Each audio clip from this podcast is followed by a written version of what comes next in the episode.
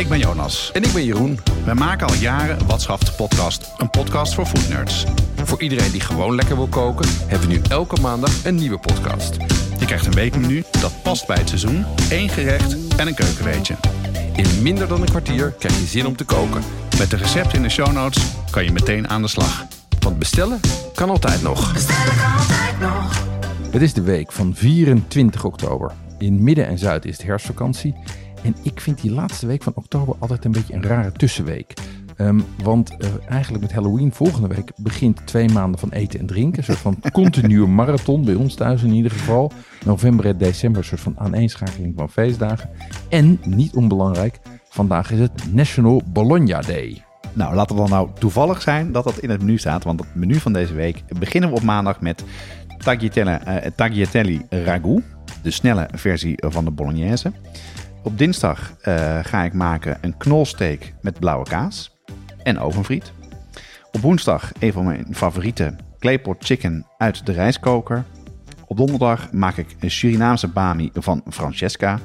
En vrijdag eh, gaan we weer wat vis eh, op het menu zetten en dan maken we risotto met mosselen. Ja, ik ga meteen naar die tagliatelle met ragout. Ehm, dat, is, dat is eigenlijk pasta bolognese, maar we weten dat we dat zo niet moeten noemen. Wat is een echte bolognese saus, Jonas? Heb je even? Eh, ja, oh nou, Nee. seconde of 30 max. Nee. Ja. Nou, de, de, mm, eh, het is, eh, je, je noemt het ook ragout in Ja. plaats van bolognese. Eh, en zeker geen pasta rode saus. Het is een vleessaus eh, in plaats van een tomaatsaus. Dus de kern is het vlees. Er zit veel meer vlees dan tomaten in. Daar gaat ook melk in. ja, eh, bijna geen groenten. En zeker geen kruiden. nee. Dus het is echt een vleessaus. Ja. En dat is heel erg eh, een volle, lekkere smaak. Die kan je lang en snel maken. Maar nu gaan we voor de snelle versie. Alright. Ehm, dan natuurlijk de claypot chicken. Eh, ik ken hem van jou. Die maak jij graag. Maar ik denk dat mensen wel heel benieuwd zijn. De meeste mensen hebben geen claypot thuis. Wat is het? Het is een, eh, een Aziatisch gerecht waarbij je kip eh, marineer je in een, eh, in, een, eh, in, een, in een saus van miso, oestersaus, wat soja en uh, wijn. wijn. En daar doe je wat shiitakes bij. Die marinade die stort je eigenlijk op de rijst die je in een rijstkoker hebt zitten. Daar doe je wat- in plaats van kippen, water kippenbouillon. En dat zet je aan, dan is het klaar. Wacht even, wacht even. Dus ik kook rijst in de rijstkoker. Ja? Daarnaast heb ik allemaal heb ik kip en shiitake gemarineerd. En dan gooi ik dat op de gekookte rijst. Alles bij elkaar. Dus eigenlijk een soort van twee rondes in de rijstkoker. Ja. Eerst voor de rijst en dan voor de claypot Ja, chicken. Dus de truc is kip niet te groot snijden, zodat Ja. hij goed gaar wordt. Dat kan in een rijstkoker, is heel erg makkelijk, want dan zet je alles erin, doe je de knop aan en hoef je niet meer naar om te kijken. Ja, Kan prima ook in een pan. oké. Ehm, en ik hoorde jou noemen een knolsteek of een knolselderijsteek. Wat is dat? Ja, dat is een recept van eh, Janneke Vreugdehul en, eh, en zij eh, kookt heel erg veel met groenten. Ze Ja. heeft er ook hele kookboeken over gemaakt. En het fijne vind ik dat dat dus kookboeken zijn om je meer groente te laten eten zonder een opgeheven vingertje te vertellen van dit moet het doen. Het is een, een stuk van een knolselderij. Ja. die gaar je. Eh, en het lekkere daarvan is, daar, eh, daar doe je een smaakmaker, voeg je naartoe dat je dus een, eh, een, een saus maakt van blauwe kaas. Dat is een hele diepe, lekkere smaak, een beetje zouterig en dat gaat heel goed met de knolselderij. Eigenlijk bak je het als een biefstuk. Alleen doe je er doe je gewoon een stuk knolselderij. ja, of in de oven, wat je wil. Ideaal.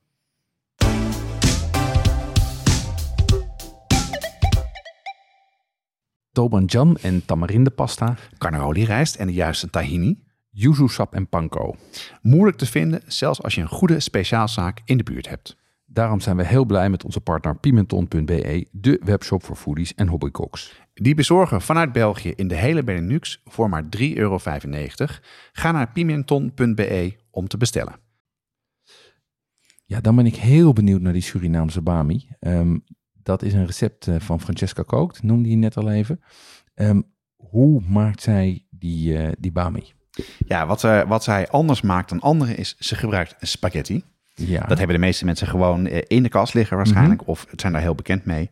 Die kook je al dente, Ja. dat is belangrijk. Ze moeten niet helemaal gaar zijn en dat kook je in water met magieblokjes. En als het gaar is, doe je er een beetje olie doorheen, eh, een klein beetje zouten en wat zoete ketchup. En dan zet je dat even klaar. Dan gaat er in een wok ui met knoflook in de eerste stap.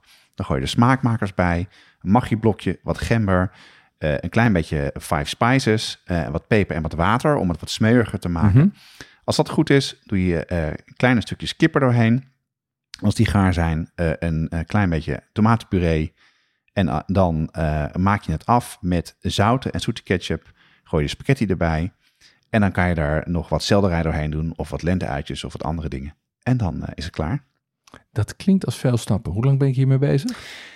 Nou, ik heb het gisteren gemaakt weer. Omdat Ja. het is echt wel een, eh, favoriet bij ons thuis. En dat heb je gewoon binnen een half uur klaar. Oké. Er zijn weinig dingen je hoeft te snijden. Ja, En eh, slimme is dus als je de pasta opzet, meteen met het wokken beginnen. En dan is het klaar als dat pasta eh, bijna klaar is. hartstikke goed. Ideaal voor door de week. Zeker, ja. Je zei net zoete en zoute ketchup. eh, ketchup. Wat is het verschil tussen die twee? Ja, dat vond ik in het begin ook verwarrend in het recept. Eh, nou, zoute ketchup, eh, ketchup is eh sojasaus, zoals we het kennen. Ja. Of, of lichte sojasaus. En de zoete is ehm, eh, ketchup manis. En Ja. Veel mensen noemen dat gewoon ketchup. Dat is zoeter. En in China noemen ze het ook wel dark of donkere sojasaus. Dus de ene is zout en de andere is zoet. Maar ze hebben beide een hele lekkere umami smaak. Alright. En welk merk? Ja, ik, ik, het lekkerste merk vind ik Bango. Maar die is lastig te krijgen. Maar je hebt ook AA. Oké, Dat zijn grote witte pakken met een soort, eh, soort, soort jerrycans met een, eh, met, een, met een print erop. check. Die heb ik ook. Ja, dus ik heb de goede. Ehm, je noemde net, in dit recept komen twee keer magieblokjes voor. Absoluut. Ehm, en als mensen bij mij thuis magieblokjes zien staan, kijken ze me altijd aan van, dan val ik echt van mijn voetstuk. Zeggen, jij komt toch koken, wat doen die blokjes hier? Misschien moeten we dat even uitleggen. Ja, magieblokjes, eh dat is een essentieel element in de keuken van Suriname. Mhm. Eh, het wordt daar minder gebruikt als een soep, wat veel mensen denken, maar echt als een smaakmaker, als Ja. een kruid. Het voegt heel erg veel smaak toe, heel veel umami, heel vol. En eh, dat is goed te krijgen en het is ook vegan. Ja, want het heeft dus niks met bouillon te maken. Hè? Mensen denken, nee. het is namelijk gewoon gedroogde gist. Ja. Gedroogde, geroosterde gist.